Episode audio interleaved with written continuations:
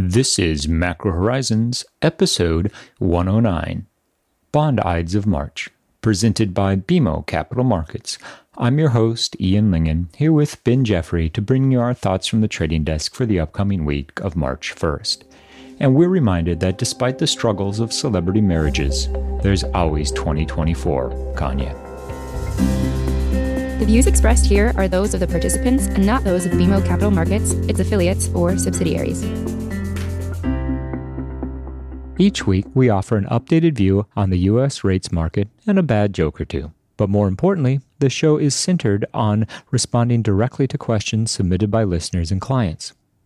We also end each show with our musings on the week ahead.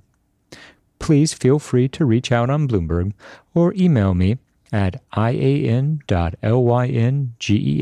at bmo.com with questions for future episodes. We value your input and hope to keep the show as interactive as possible. So that being said, let's get started. The week just passed in the Treasury market was a very pivotal one. We got the backup in yields that we had been anticipating with the target of one forty-eight to one fifty-one in ten-year yields achieved. The market pressed a little bit beyond there, but we have managed to stabilize somewhere slightly below one fifty. Now, one fifty has some clear and obvious psychological significance. The market does love round numbers, but the fact of the matter is this move has a slightly different character than what we saw earlier in the year. Earlier in the year, the narrative was driven by inflation expectations. We saw that in break-even space with real yields effectively unchanged at roughly negative one hundred basis points in the ten-year space. What has occurred over the course of the last week and a half has been an increase of almost forty basis points in real rates, and that price action has effectively served to tighten policy while the Fed is actively easing. And as a result, we are entering a phase where we've started to hear from global central bankers, the E C B in particular, that they're getting a bit nervous about the extent of the sell-off and the potential for the rise in real rates to undermine risk assets and to undermine the outlook going forward. Now, we're still in the process of progressing from the mid-pandemic to the post-pandemic stage of the recovery, so there's a great deal of uncertainty that remains embedded in the economic outlook. The week also saw the beginnings of what could be more significant wobbles in the equity market. Now, an occasional two to three percent down day for stocks isn't going to trigger the type of increase in equity volatility that ultimately leads through to tighter financial conditions. However, the Fed is in a difficult position because if they remain sidelined and don't at least contribute to the conversation of caution against this recent backup in rates, it will be reasonable to interpret that as a green light for even higher yields. Imagine a situation in which we are faced with one seventy-five or two percent ten-year rates, that will undermine global equities even further, and that's where we get that five, ten, fifteen, twenty percent correction in equities that the Fed will then appear to be behind the curve on rather than managing to forward financial conditions expectations as they have throughout much of the pandemic thus far. There's also little question that the uninspired takedown of the five-year and the record large tail for the seven-year, the sixty-two billion dollars auction, has provided some evidence for the bond vigilantes. Now, we maintain that it won't be supply itself that gets the market to reprice to a higher plateau. However, it is difficult to argue with the lack of sponsorship for the seven-year auction at a moment when the market was actively repricing to a new macro narrative. So, Ian, it's uh, pretty rare when we start our conversations talking about a seven-year auction, but I think we have to. Yeah, I think seven-year auctions are one of the benchmarks that typically comes and goes and has very little influence on the Treasury market. Now, to be fair, the price action over the course of the last couple weeks has been about much more than supply. However, it was the results of the seven-year auction that really catalyzed the bearish price action that was already in place. And it was very interesting to see the fact that despite what could otherwise be considered a very healthy intraday concession for the new bonds, the speed of the move going into the auction that brought ten-year yields beyond one hundred sixty basis points really translated to some primary market participants simply not being willing to get in the way of the sell-off. That's why we saw the largest tail for a seven-year auction on record, the lowest bid to cover for a seven-year auction on record, and the lowest non-dealer takedown since September two thousand fourteen. Well, there's also something else at play that I think is worth acknowledging. The bulk of the backup in rates until this week had primarily been a reflationary trade. So we saw that playing out with higher ten-year break-evens up against two twenty-five at one point, although they've stabilized a bit lower from that. And that's certainly consistent with one of the major risks for this point in the cycle. But what has occurred is the market has transitioned from pricing in greater term premium and a steeper curve to an emphasis on the timing of the Fed's liftoff. And we can see this in the euro-dollars market, where now the December two thousand twenty-two contract has a hike fully priced in. I'll make the argument that that's far too aggressive, given the struggles that the Fed had winding down its last Q E program. I completely agree. I mean, we're still in a world where the Fed is expanding its balance sheet at one hundred twenty billion dollars a month. Across the board, we've heard from Fed speakers that it's far too early to even start the conversation about when tapering bond purchases might be appropriate. And using the order of monetary policy operations from last cycle, if the dialogue around tapering has not yet commenced, isn't it far too soon to be contemplating rates off the effective lower bound? Realistically speaking, the Fed would need at least six to nine months to wind down its bond buying program, and they've already committed to keeping Q E in place into the end of two thousand twenty-one.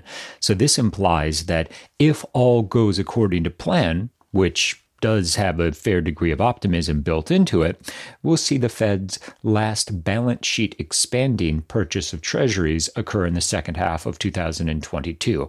It would be very atypical for the Fed to quickly then shift to hiking rates, especially in light of the Fed's behavior between two thousand thirteen and two thousand fifteen. And remember back in that instance, even after Yellen's first hike, it took a full year for the committee to execute their second one. So the fact that the outlook on the recovery and monetary policy is an issue that it will be important to be mindful of as the March seventeenth Fed meeting approaches, and given the scheduled Fed speak we have during this upcoming week. Powell's now scheduled to give a speech on Thursday, and it will be very topical to see how he addresses these developments, and if he sticks with what has been the party line of a comfort with higher rates, or starts to walk back that theme somewhat. Well, I could envision him walking that theme back by focusing on real yields rather than nominal yields. If we look at the thirty-five basis point backup in ten-year real yields, it's very clear that this is the type of move that should get monetary policymakers nervous. Now, we've heard from several E C B officials that they're monitoring the backup in real yields. And if we see a comparable tone shift from the Fed, that speaks to the notion that the Fed might be more willing to get involved in terms of altering the composition of the current bond buying program. It will also serve as important signaling for investors who have started to view good news as bad, as it were. So when we get strong economic data, it reduces the urgency on the part of lawmakers to deliver fiscal bailout three point oh. Now, we've seen some of that play out in the equity market, although a key part of what's playing out in equities at the moment has to do with the tech sector responding to higher yields. And in thinking about what sectors performed the best during the pandemic, tech comes to mind. So if in fact the journey toward herd immunity is progressing faster than expected, and a return to some version of normal may be closer on the horizon than initially expected, then maybe it is a little bit reasonable to expect some of those notable outperformers to retrace to a degree, to say nothing of the influence of higher borrowing costs on some of these firms. I'm very cognizant of the "this time it's different" arguments that really revolve around the fact that this massive recession has been caused by a global pandemic. There's an approved vaccine that is being distributed throughout the world with the goal of herd immunity. And once we transition back to commerce as usual, that that should lead to a roaring rebound in the global economy. It's difficult not to question some of those assumptions, however. because the, all the stimulus that's been going into the system doesn't have the same implication that prior stimulus has had. And by this, I simply mean when the economy is fully functioning and you roll out transfer payments of six hundred, seven hundred, eight hundred billion dollars to the economy, you'd expect that money to be used for consumption. In this environment, however, what we see, and this is evidenced by the very high savings rate, is that the subset of the labor force that was hardest hit by the pandemic is effectively living stimulus check to stimulus check. And so, unlike adding to disposable income, the stimulus efforts have simply created a financial bridge to get that sector of the labor force through to the point where those jobs are once again available in the economy. My concern is that herd immunity does not imply that those jobs are immediately going to come back. In fact, the willingness on the part of roughly twenty-five percent of the economy to work remotely and the broader implications from that suggest that the transition to the new normal is going to take longer than simply the span of two thousand twenty-one. And this brings up a great conversation I had with the client this week regarding the massive amount of optimism that's made its way into the treasury market. And the discussion really focused on exactly the dynamic that you're talking about, Ian. So far, what consumption we have seen has been principally a function of largesse from Washington. The fact of the matter is, there are still ten million fewer jobs now than there were when we entered the pandemic. In an environment where there's still unquestionably a large degree of slack in the labor market, it's going to be very difficult to see sustained upward pressure on wages, which ultimately will flow through to the quote-unquote true type of consumption that the Fed would ultimately like to see. This is a theme that promises to persist, and the latest update on the state of the labor market via February's jobs numbers will be closely watched in Friday's B L S print. I'll be keeping an eye on labor market participation as well as average hourly earnings. The consensus is for a two-tenths of a percent increase in average hourly earnings, although watching the composition of labor will be key, because if we continue to see struggles for the low-skill, low-wage earning sector, that will create natural upward pressure on average hourly earnings, simply because those jobs won't factor into the equation. Bringing it back just a bit to the price action itself, we had had an initial bearish target of that one forty-eight to one fifty-one zone in ten-year yields. That's now been traded and breached for a short time. Going into this highly consequential week for treasuries, is the bias here for a bit of a period of consolidation, an extension of the sell-off, or maybe more substantial dip buying? That is the operative question. Are we witnessing the beginning of a move that will get ten-year yields to two percent, two point five percent? Or are we seeing the traditional seasonal patterns play out where we have upward pressure on rates at the beginning of the year as green shoots and reflationary optimism is priced in, only to be met with the realities of the economic data cycle, thereby creating a cap for rates as we see a drift lower throughout the summer? That's my base case scenario, but it is a unique cycle. And as a result of the course of the next week, I think that the right trade is to be sidelined with the understanding that while one might miss the first seven to ten basis points of the next big move, prudence in selling weakness or chasing a rally is difficult to overstate. And throughout the pandemic, the shape of the curve has been pretty much entirely a function of duration's performance. But now that we've reached something of an inflection point where monetary policy expectations have changed and now we have some normalization reflected in pricing, it's not necessarily the case that the shape of fives thirties is purely a result of where thirty-year yields are trending. So from that perspective, there could be some more nuanced trading opportunities presented in the shape of the curve in the event we do see the Fed start to push back on some of the bringing forward of rate hike expectations that we've witnessed over this past week. So the takeaway from what you're saying is that there's a subset of the market that simply hasn't got the memo not to fight the Fed. Maybe it got caught in the spam filter? You mean like all of our research? Exactly.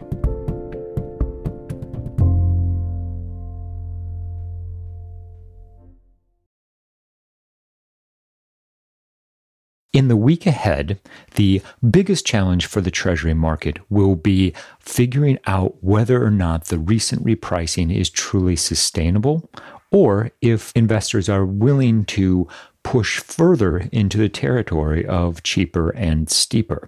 a continued sell-off in the long end of the curve beyond one fifty in ten-year yields does necessitate bringing forward Fed rate hike expectations. And as such, that would imply that the next level of the move is going to be driven by the belly, particularly the five-year sector, as the market builds in some assumption that this cycle will differ so dramatically from prior cycles that the Fed will be able to truncate tapering, end of Q E, and the first rate hike into a period of less than twenty-four months. We remain skeptical that that will come to fruition. Nonetheless, that is the trade that's currently underway. We do have a variety of Fed speak on the horizon, and given the comments from the E C B and other non-Fed global central banking officials regarding the backup in rates, the market will be very attuned to any official commentary on the outright level of real yields, as well as the recent backup. Now, to be fair, ten-year TIPS yields are still at negative sixty-five, seventy-five basis points, so it's not a situation where on a true outright level that this should be limiting. Rather, it is the trajectory and the momentum that will have investors concerned. It is jobs week. We have the February non-farm payroll print with a consensus of roughly one hundred twenty-five, one hundred thirty thousand jobs. Now, it has been a while since the Treasury market has actually traded off of the economic data.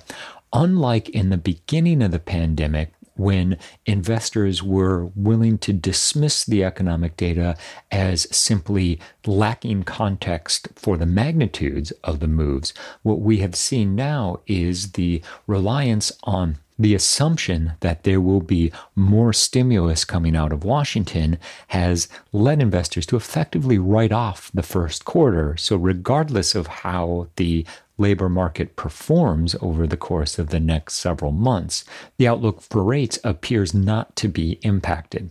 We're concerned that there will eventually be an inflection point when the data has just gotten so bad that macro expectations need to readjust, and our bias is that they will readjust to the downside. Now, that isn't to imply that we're poised for another repeat of two thousand twenty by any means.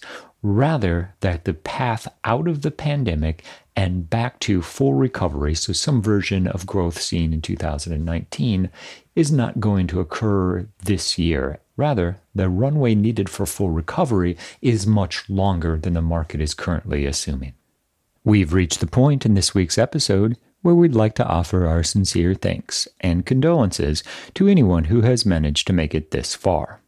With the Ides of March approaching and the largest sell-off in five years, we cannot help but ponder, A two, Powell?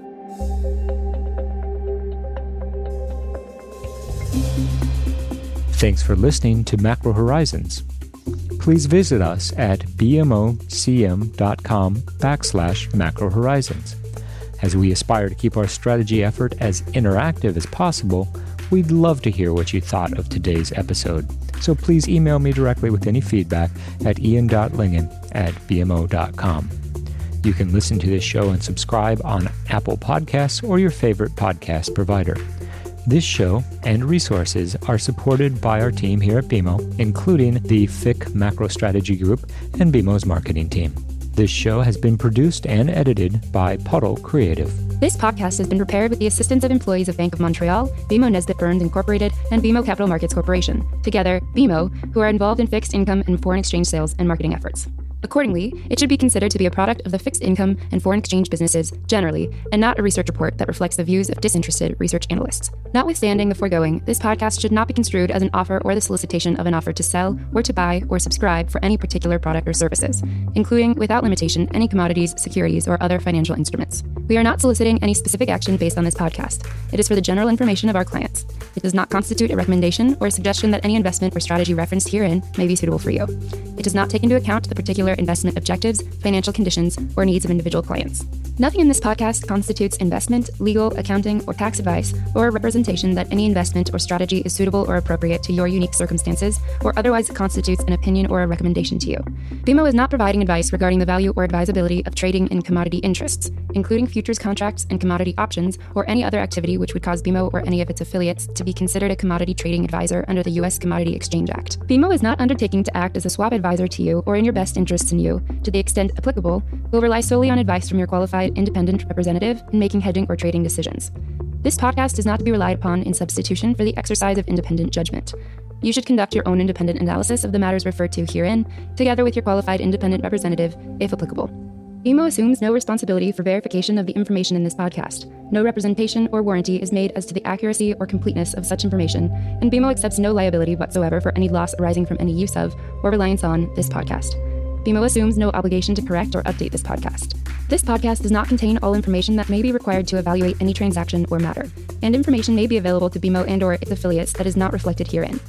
B M O and its affiliates may have positions, long or short, and affect transactions or make markets in securities mentioned herein, or provide advice or loans to, or participate in the underwriting or restructuring of the obligations of, issuers and companies mentioned herein. Moreover, B M O's trading desks may have acted on the basis of the information in this podcast. For further information, please go to b m o c m dot com slash macro horizons slash legal.